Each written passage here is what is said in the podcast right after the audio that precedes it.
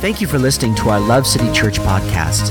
Visit us online at www.lovecitychurch.ca. We pray that this message encourages you and strengthens you in your walk with Jesus. Amen. Well, we're just going to get into the word today. Man, I'm so excited to, to share this message with you. We've been in a series uh, last week called Gifted. And uh, what we're going to do today is we're going to look at uh, the uh, the idea of gifts, gift in the in the scripture today in the book of First Corinthians chapter 12. Next week we're going to jump a little bit deeper in, but we're just kind of slowly going into the water. Last week we talked a little bit and I don't want to uh, recap by way of recap. There's purpose of me re-saying some of these things because I really want to make sure that you understand what I shared last week. Well, last week I talked about is this idea that in order for you and I to make a difference and to discover what God has wired us or what our purpose in, in Christ is and, and our specific spiritual giftings in our lives, we have to first get our lives in the correct spiritual order. We identify that there, we have a body and that we, we look scripturally and prove that there's a soul and there's a spirit and the soul and the spirit make up our heart. And when you and I become followers of Jesus Christ, we, uh, our, our, our spirit is made new. Our spirit was dead and then it comes alive. When you meet Jesus and accept the invitation to be a follower of Christ, your spirit becomes renewed and transformed. And now you are able to have a, a, a, divine spirit that is led by the Holy Spirit. And the Holy Spirit speaks to us and he reveals himself to us and he speaks to us in his word and he informs and communicates with our spirit man or spirit woman. And then we say to our spirit man or soul part of us, our soulless carnal side, we say, no, your mind isn't going to be in control and your emotions aren't going to be in control. And no, I'm not going to do your will. I'm going to do God's will. So our spirit is telling our emotional man, our emotional woman to come in line with the word of God. And then what happens is our soul says, okay, body, I want you to express what the spirit of God is saying in your life. I want you to make godly choices and I want you to serve the Lord and I want you to speak like this and talk like this and live your life like this and behave like this. And so we find that the Holy Spirit speaks to our spirit. Our spirit informs our soulish carnal person, and our carnal person tells our body, okay, we are under submission to the Holy Spirit. We're submitted to His Word. And what happens when we do that, something supernatural happens. But what happens alternatively is that the opposite would be is that we are led by our carnal, soulish, fleshly person. And our soul, our emotions, what we think, and our own will leads our lives and we inform our body and therefore we live a life that is that is destructive or a life that leads to destruction or a life that leads to dissatisfaction. And the spirit man is the last one to follow suit. The spirit person of us is the one who's just catching up to how we're living our lives. And i want you to hear me today. We're going to start right out the gate. Are you ready? Here we go. If you are here today in church and you are a christian and following after jesus but you're led by your soul, your emotions, your thinking, you're, you're doing your own will. You will not experience what God intended for your life when it comes to being a part of the local church. And if we are not in the spiritual order, we will not discover what He has gifted us to do. The value of your life as a Christian will be determined by the degree to which you use the gift God has given you. You will not be able to discover your giftings if you are allowing your mind and your emotions and your will to be in control of your life. Because when you do step out in the gifting God's given you, it will honestly, most likely be about me. When we're led by the Spirit, it's about Jesus and it's about people. When we're led by our soul, it's about me. And what we find is that if you are led by the natural soulish part of your inner person when you are engaging in church or you're engaging in your spiritual gifting, eventually it will lead to hurt. It will lead to offense. It will lead to wounds. It will lead to exhaustion. It will lead to burnout and will leave you angry or frustrated. And you will either sit in the church and never engage ever again, or you will leave the church, sadly enough, you will leave the church and never again to enter the dark of the doors because we were soul led and not spirit led. And this is where many people get turned around in the church. This is where many people, and I know as a church plant, we've had a lot of folks come in, and I get it. And I want you to say that. I'm not here to minimize the reality of your previous situation. But without realizing it, we slip from being led by God's Spirit, being obedient to his call, sacrificing for him, being spirit led into soulish thinking, soulish serving, and it becomes about me. And that's when I get wounded and that's when I get offended because many people have experienced pain and hurt because when you're engaging in the local church, guess who you're dealing with? Carnal, natural, fleshly people. And if we're not engaging one another, spirit led, you'll engage one another, soul led, and you'll be leading with your emotion. You'll be leading with your will. You'll be leading with your own thinking. And you are bound to get wounded because people make mistakes, fall short of the glory of God when you're expecting them to do everything for you, when in reality, we're supposed to serve one another. And so here we see this breakdown. I know I'm getting right into it real quick. It's because I love you that I want you to experience the reality of what God has for you. We see that many people in the church have experienced this pain, and it is legitimate. Pastors have made mistakes, leaders have overworked you. The church has had the wrong mission, the church has had the wrong focus. Alternatively, you have and I have responded incorrectly. You and I did not forgive. You and I did not process. You and I did not work it out. You and I did not journey. So, on both sides, human leaders, human pastors, human churches have misused and abused you. And on the other hand, I responded like an immature, soul led person. So, what happens is, is that we have a bunch of Christians who are hurt in the church, who never want to serve in the church of God ever again because this pastor did that, or that leader did this, or I responded in this way. And you come into the house of God, and I'm here, I'm saying this because I love you. We miss out on what God has for the church. The church is the place where we find life and joy and satisfaction and fulfillment, and we serve one another and we fulfill the purposes of God in our life. It's the place where we experience more joy than anything else. This world will be able to provide for you. And that's how God wired it, and that's how God intended it that the house of the Lord will be a place where you and I can serve one another. So today, if you're in that place, I know I've sure been there. In fact, Steph will tell you, I've told you many times, it almost knocked me out of ministry. I almost quit serving the Lord. I didn't want to go to church. I hated Christian people. I hated you for praying for me. Stop praying for me. I don't believe you can pray for me. Oh, I got a financial trouble? Oh, yeah, you're going to pray for me. You're going to help me? Oh, okay, you're going to help me. All right. Well, the last pastor said that. I got cynical and angry and bitter and frustrated. I wanted to leave church. I hated God. And then the Lord did a miracle in my heart. We started a church. Hallelujah. Say, oh, that's weird. I didn't want anything to do with it. So I get it.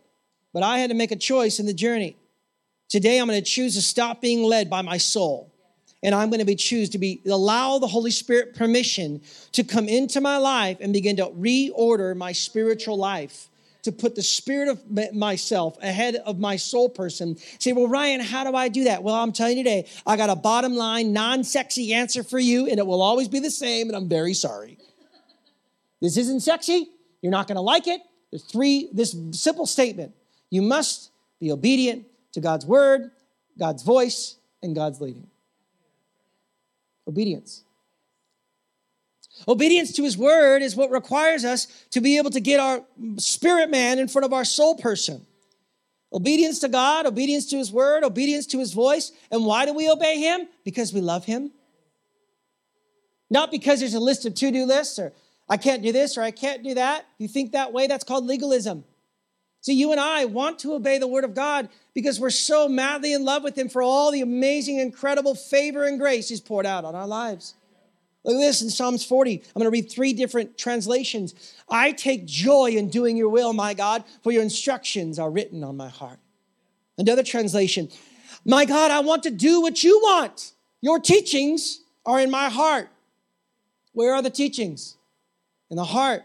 Remember, our heart's made up of two things our spirit and our soul. Remember what the Word of God does? It divides between our spirit man and our soul man, and it judges between the intentions and the thoughts. And so, left to ourselves, without the teachings written on your heart, you are destined and doomed to be led by your soul. Now, the key to getting right spiritual order is to read the word and to be obedient to the word. Look at this next version. Look at this. I want to do what pleases you, my God. Your law dominates my thoughts. Say, Ryan, how do I get my life in the right spiritual order? How do I get back into serving in the house of God for the right reason? We've got to start being obedient to the word of the Lord. You've got to start reading it. You've got to start getting it in your heart. You say, Ryan, I don't like it. Uh, I don't like what it says. I know it's hard to process the fact that we should not do certain things, but the reason he encourages not to do certain things is because at the end of the day, he knows what's best for us. And he knows the things that we tend to do in our lives bring nothing but destruction. And he knows that when we lead our lives and it takes hard, it's hard work and it's difficult and it's, it's, it's patience and it's endurance. And you say, Ryan, isn't God just going to magically change me? Well, he does a lot of magical change in your life, but serving the Lord is just day in and day out going through the strokes of obeying his word and saying yes to his voice and being responding to him. And little by little we get our spirit man in order. We listen to his voice. Look at this james 125 but the truly happy people are those who carefully study god's perfect law that makes people say it together free. The word of god makes you what?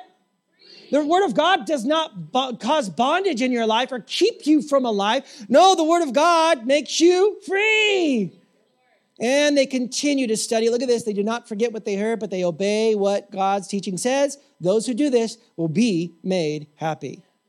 How about John chapter 15? If you obey my teaching, you will live in my love. You won't just experience his love once at church, you will live in that state. You will constantly be in the love and the grace and the power of the Holy Spirit when you obey my teaching. In this way, I have obeyed my Father's teaching and live in his love. I've told you these things so that, look at this, my joy may be in you and your joy may be, uh oh, full. So the most, ha- the happiest, most satisfied, most fulfilled people are not those who continue to live based on their soul. They are those who continue to live according to God's word the most happy, the most joyful, the most satisfied, the most fulfilled, the people that feel like, man, God is in control of my life. He's causing transformation in my heart. He's providing for me and I don't even deserve it. I, he's my Jehovah Jireh, not because I just think he's my Jehovah Jireh. He's proven to be my Jehovah Jireh. God begins to change your life, not because you continue to live the way you think, but continue to live the way God thinks in his word. Say, Ryan, what does this have to do with gifts? Well, you cannot figure out your gifting until you learn that the teachings of God's word are for your benefit, for your growth. And the life on the other side of obedience is joy, satisfaction, contentment, happiness, fulfillment, life, purpose, giftings, fulfillment, serving other people, destiny. Uh, all these things come from being obedient to the word of God. Not obedient to how you think, not obedient to what you want, not obedient to your will. I know I'm going at you today, but it's okay. Not obedient to your emotions, obedient to the word of God. I'm here to tell you because I love you. As I wept over this scripture, as I prayed last night for you, I said, Lord, I don't want to share this. He said, Ryan, this is what people need to hear to understand using your gifts in the kingdom of God isn't about you, it's about the Lord. And the only way to get there is if His will is first, and His way is first, and His thinking's first, and His emotions are first, and His will is first, and His word is first. I say, God, I desire to do your will because your teachings are written on my heart. When you do this, surely but slowly but surely, you'll begin to see the right spiritual order.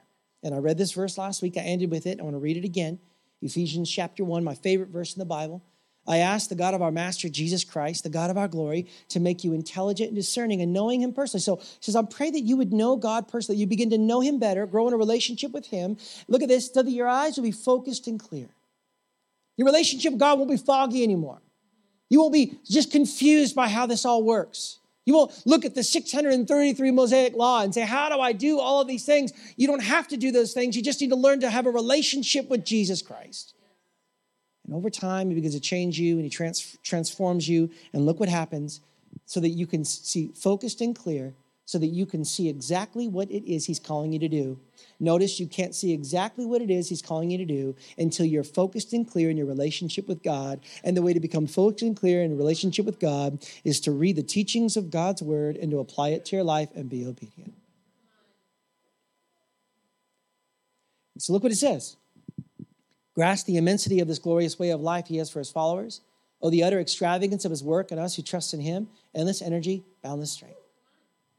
See, this is what God has for you.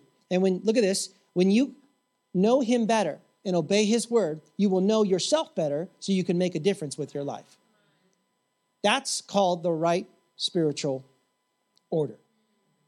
and you begin to understand something about yourself. There's three things you begin to understand. The first thing is your wiring. You begin to realize that you are divinely designed and that divine wiring is a natural capacity to do certain things. It's, it's, we all have a specific wiring by God, things that God has wired us to do. It's not a gifting, it's a wiring. Big difference. Ever set out to do something? Play guitar, learn, learn a language, and you just work your buns off and you just stink at it? Because you're not wired to do that, Vince. He said yes, okay. I took guitar lessons for years, piano for years. Can you believe that? Can you see me leading worship like my hair whipping back? And I just couldn't get it. I'm not wired to do it. See, my wife and I were first dating. She was 18 years old when we first started dating, and uh, she lived in Vancouver, BC, and I lived in Portland, Oregon. And we, it was old school, like 2005, 2004, old webcams, right? They just came out, webcams. Now they're built into your computer, kids. They used to be out of the computer and rather large. And so I was trying to teach her how to install this USB webcam. See, God just gave me a mind for technology. I've never taken a class in my life. I've never gone to school. Yet somehow I was able to create a marketing company where I could do websites and I could do videography and photography and all these things. Never taken one lesson in my life. My mind just works. You got a computer problem? I can most likely fix it by God's grace. He wired me to do it. My wife and I got in our first fight that day because she didn't know what a USB was. And I'm like, how do you not know? Da da da. How do you? I got the mic. How do you? How do you not know what a USB is, Stephanie? Like, it's not that hard. It's square, and you plug it in. What's that? And what do I do? And that's how she sounds when she fights, or whatever. You know, back and when we fought, and I got really upset. What's wrong with you? I can't believe this. You can't figure it out. Well, but my wife also speaks two languages. She speaks Italian and she speaks English, and she, uh, three, she speaks in tongues. All right, hallelujah. And so that's a wiring. Many of you here today are wired in a certain way. It's, it's amazing to realize that God has wired some of us to do certain things well and other things not well. That is not a gifting, that is a wiring. The second thing we realize when we know, read His Word and obey Him, better, obey Him, and we know ourselves better is our passions. We, we, we, we are divine inspiration to have a focus or concern for a specific thing. It's a holy passion. What makes you tick? What ticks you off? What are you excited about? What makes you cry? What moves you to action?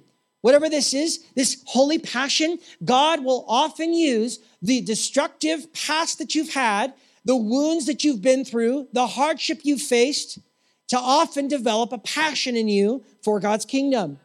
So if you were a person here today and you had uh, maybe you were uh, sexually abused, or maybe you uh, lost a job and you got fired uh, unfairly, or maybe you uh, had experienced sickness in your body and you've come through it, those challenges, God wants to use those difficulties in your life to develop a holy passion in you to help other people in the same way God helped you. That is not a gifting, it's a passion. We have a passion for the Lord to do certain things. I have a passion, and I'm just going to say it, to help stop abortion. I have a passion to help foster children and orphans in our city. And we're starting foster this city. Praise God. And Lyric, are they in the room? Lyric and Lyric and um, Hazel, thank you, Eric and Hazel. And we've got the Baker family, uh, our, our, foster parents, and we've got another unsaved family who wants their help. And we're percolating in our church, and we're doing a video and launching a new program to serve the city as many foster families as we can. The kingdom of God is going to help the orphans in our city. The 10,000 children, babies in our city who don't, who are, eh, who don't have foster homes. We are called as a church. That's a passion. And so therefore, we're to, our church is going to go towards that passion. That is not a gifting. It's a passion. What has the Lord given you a passion for? What has the Lord stirred you for? And we're going to spend the rest of our time talking about your gifting, which, which is a divine enablement from God to do certain things at a certain time to specifically serve the local church. You may have a passion for marriages, but that's not a spiritual gifting. Say, Ryan, I've got the gift of, for marriages. No, that's called, that's called a passion. You might have a, a gift of leadership, or you might have a gift of administration, or you might have a gift of discernment, or you might have a gift of wisdom, or you might have a gift of tongues, or you might have a gift of prophecy. But you serving marriages is a passion. Say, Ryan, I'm gifted in business. No, no, no, that's a wiring. You're just good at it. Michael Baker and, and Matt Prock-Davey, they're good at business. It's a wiring, not a gifting. It's important you understand the distinction. It's important you don't get these things confused. Because often people have come into the church and said, I have a gifting for marriage. And I've said, that's not a gifting, that's a passion. But all they want to do is serve in marriages. And that's fine. But serving in your gifting in the house of God does not have to do with your passion or your wiring. It has to do with a prompting of the Holy Spirit to meet a need that He will give you grace to fulfill. This is where the church has gone wrong when it comes to spiritual giftings. We have taught you that it's just about how you're wired or what you're passionate about, when in reality, it's about none of those things. It's about being a servant in the house of God, and He gives you a divine enablement to do that thing, and it will bring you joy and passion and fulfillment because He's given you the grace to meet that specific need to build up the body of Christ so it becomes healthy. It's important we don't mix these things and get these things out of whack. Now let's dig a little bit deeper into giftings today with our remaining time. 1 Corinthians chapter 12, verse 1, I'm going to read from the New Life Version. The New Life Version says this Christians, Christian brothers, and I had to add, and sisters, and don't worry, girls, I did that just for you. Because it just said Christian brothers. Said, oh no. We get our sisters in there too. So, Christian brothers and sisters, I want you to know about the gifts of the Holy Spirit. You need to understand the truth about this. Another translation says, You've got to be, you, you must not be uninformed about this matter. And then in verse four, he continues. I had to skip a few verses, and it's not because I didn't want to preach on it. I just wanted to save time. But I could tell you later if you're like, what does verse two to verse three mean? Ask me, and I'll tell you. Verse four there are different kinds of gifts, but it is the same Holy Spirit who gives them. There are different kinds of work to be done for him, but the work is for the same Lord. There are different ways of doing his work, but it's the same God who uses all of these ways and all his people. The Holy Spirit works in each person in one way or the other for the good of all. Another translation, the Living Bible says, the Holy Spirit displays God's power through each of us as a means of helping the entire church. So your passion could be all across the world. Your passion could be in your community. Your wiring could be for your life. Your wiring could be, and both the passions and wiring can serve the house of God. But we have to understand something. The context of the entire church is specifically your gifting. It's specifically God's divine inspiration and grace in your life to serve in an area in the, in the body of Christ where the body is weak. It's not about your, what am I passionate about? The church does that, and I think it's dangerous. Come on, what are you passionate about? So we build all of our church based on what you're passionate about. What are we making it about? You. But we look at the church and say, okay, Lord, where are we weak as a body? Oh man, we're weak here. Come on, Holy Spirit, speak to someone in the church. Give them the divine capability to meet that need in the church, Lord. Help them. And they will come and say, hey, I want to serve this area. I actually don't know what I'm doing, but the Holy Spirit's given me a divine inspiration and I have the grace to do it for a season, for a certain time. And so what happens in the church, I know I'm going off my notes a little bit. What happens in the church is that people are called and gifted and graced in a specific season. The season is up, yet they continue to serve because the leadership team or themselves are emotionally attached to the idea of that person being in that role for too long. And so they get burnt out or the pastor gets mad. That's called when the grace is lifted. We need to be aware of that reality and be okay with it. Man, my season in kids ministry is up. Or maybe your season in kids ministry is a start today. We may have to move our children into the worship, which I think is amazing, by the way. We think it's powerful, but because we do not have enough kids workers. We just don't. We have so many stinking kids in this church. Stop having sex, everyone. just kidding. Keep it up. Just in the context of marriage, please. We need your help. So you say, I'm not called to kids' ministry. Well, that's okay. The Lord's going to give you divine grace because if you open up your heart, you speak to Him, you're going to be reading in the scripture. Also, the Holy Spirit will speak to you. Oh, man, you need to serve in the church in this area. God, I don't want to do that. These kids are, oh my gosh, I hate children. Well, I'm going to give you grace. And it might not be forever, and it might just be for a season. But you need to serve that place because the kids have to come in here, and Stephanie has to come over here, and Jesse has to go there, and my daughter's working two Sundays every single Sunday, and this person's overdone, and Laura's been serving in there, and we need help there. I'm saying I'm not saying this to make you feel bad. I'm saying this to help you recognize that God gives you grace for a season, and when the season's up, we are have a responsibility to say, okay, the season's up. Thank you for serving. Where to next? What happens is, is we bail, pull the ripcord, and poof to the next church. They overworked me. Poof, poof, poof. If you're committed to the house of God, let's do this together. Let's not just bail. Let's say, okay, that was a little arduous for me. It's because the grace lifted, and now God's calling you to this area. And maybe God's given you a long term grace for a long period of time. Praise God. Pastor James is that a long term grace to lead us in worship. And trust me, he's felt the grace lifted many times. And I've said, it's still there, James. I'm just kidding. Kids ministry. Be careful, James, what you asked for, brother. All right, so we look at this word gifts here in the scripture. And we see that this word gift is actually the word charismata. It's where we get the word charismatic. Now, you hear that word, and if you're a church person here today, there's either two responses. Either one side of you says, That's the right way to do church. Aha! Come on, speaking in tongues and prophesying and healing. And come on, let's just do five hour services and let's just go bananas and let's hear angels from heaven and let's do all these things and let's just go for it, which many of those things I love. Many of them I think is ridiculous. Come on, let's speak in tongues and let's let's let's believe in healing and come on, let's believe that the gifts of the Spirit are available for us today and that the power of God can come. I believe those things for the church. Now, the rest of you might be like, "Oh my gosh, that's weird. This is odd." I had a bad experience. I did too. One time I was preaching in a church, and the, the guy who was going to preach after me got below the rows and started barking like a dog. It was a very charismatic church. And I was like, dude, this guy's barking like a dog. What's happening here? That is stinking weird and we will not do that in our church. We'll find balance. But you say, Ryan, I don't want to be a charismatic. I'm a Presbyterian. Well, let me ask you a question to decipher whether or not you're a charismatic or not. Do you believe that the gifts of the Holy Spirit in the Bible are for today and for His church? Do you believe that our God can heal? Do you believe that God speaks to His people? Hey, guess what? You're a charismatic. A charismatic is not a belief in a specific gift. A charismatic is a belief that God gives us grace to do supernatural things for his church.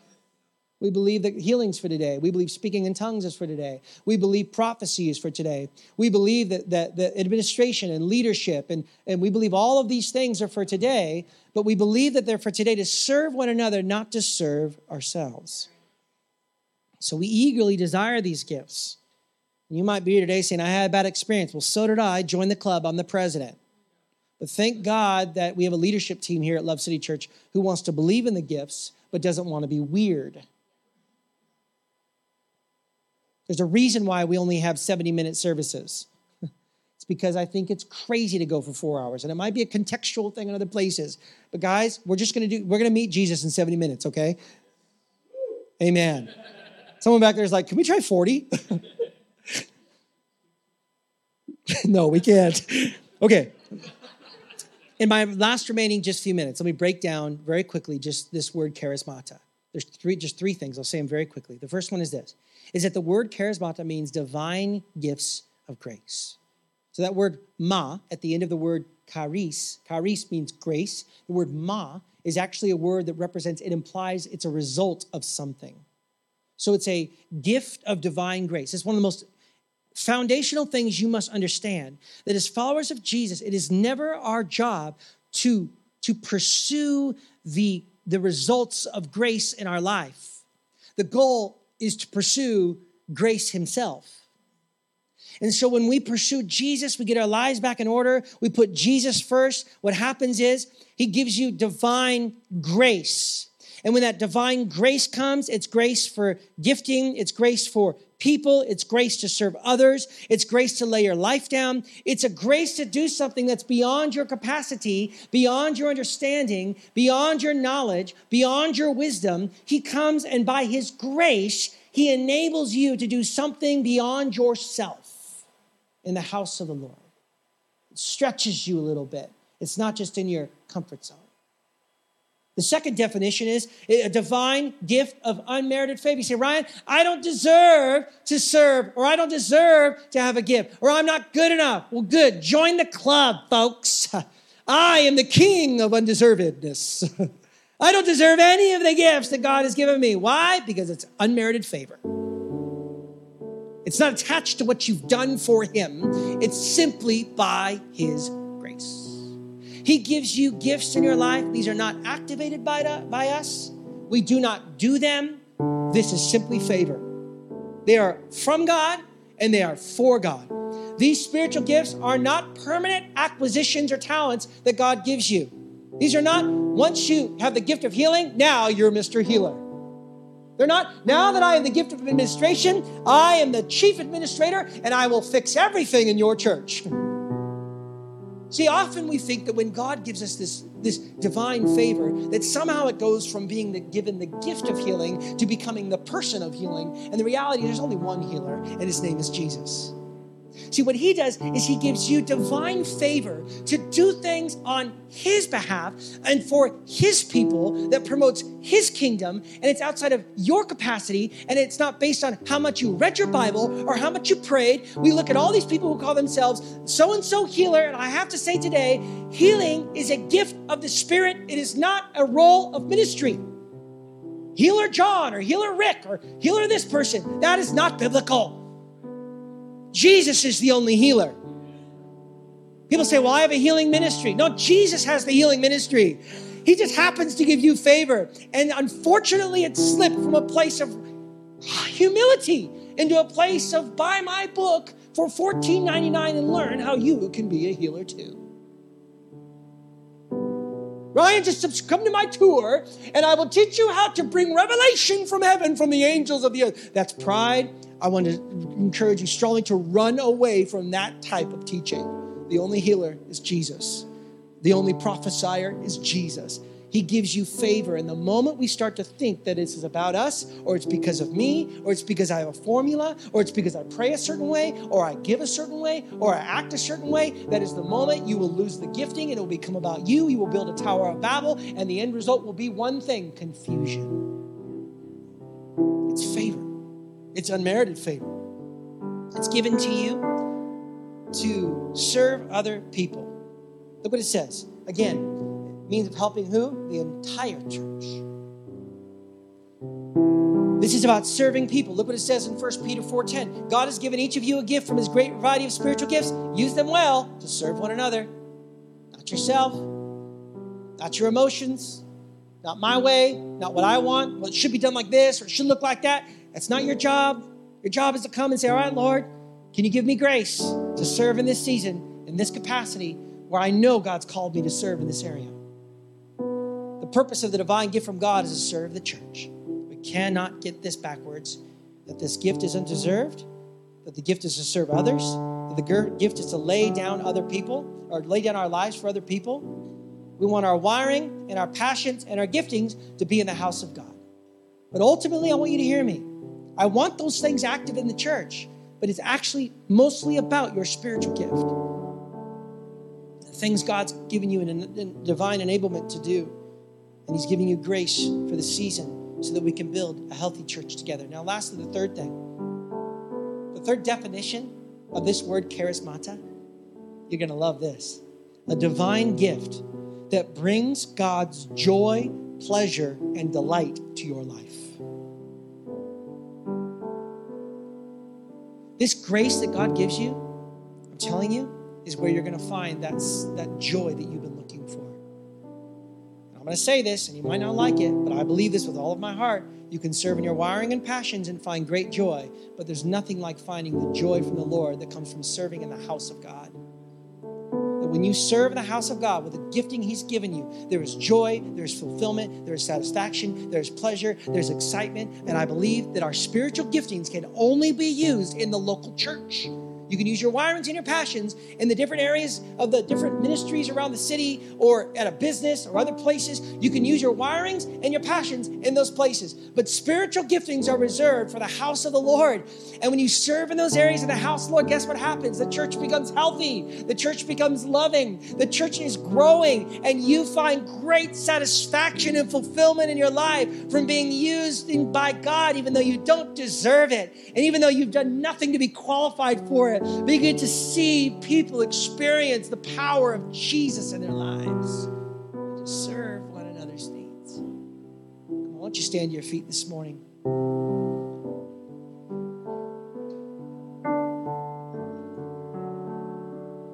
I want to pray for you today.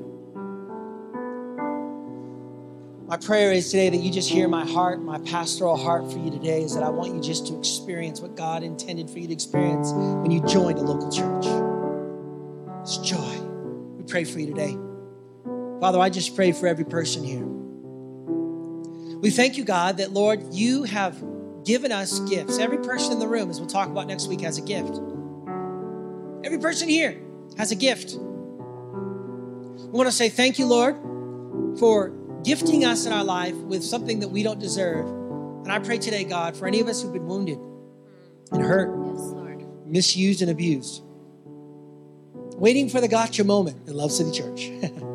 Let them know, Father, that together we're trying to build a healthy church and we need them. Together we need to do this shoulder to shoulder, not hierarchically, not me over them, Lord, but together, shoulder to shoulder, building the house of God, building a healthy place where people can know Jesus and we can make disciples. So, Lord, I just pray for anyone in the room today who doesn't know you, anyone online who doesn't know you today. I pray that you would move upon their heart. Lord, I pray today that they would choose to serve you. They would make a personal confession of faith with their mouth and with their heart to say, I'm going to serve the Lord. While every eye closed, if you're here today, say, Ryan, I just want to give my life to Jesus today. I'm, I feel far from Him, disconnected from Him. And I'd like to make a decision today to rededicate my life and give my heart to Him today. While you're here today, why don't you just put your hand in the air real quick so I can see you?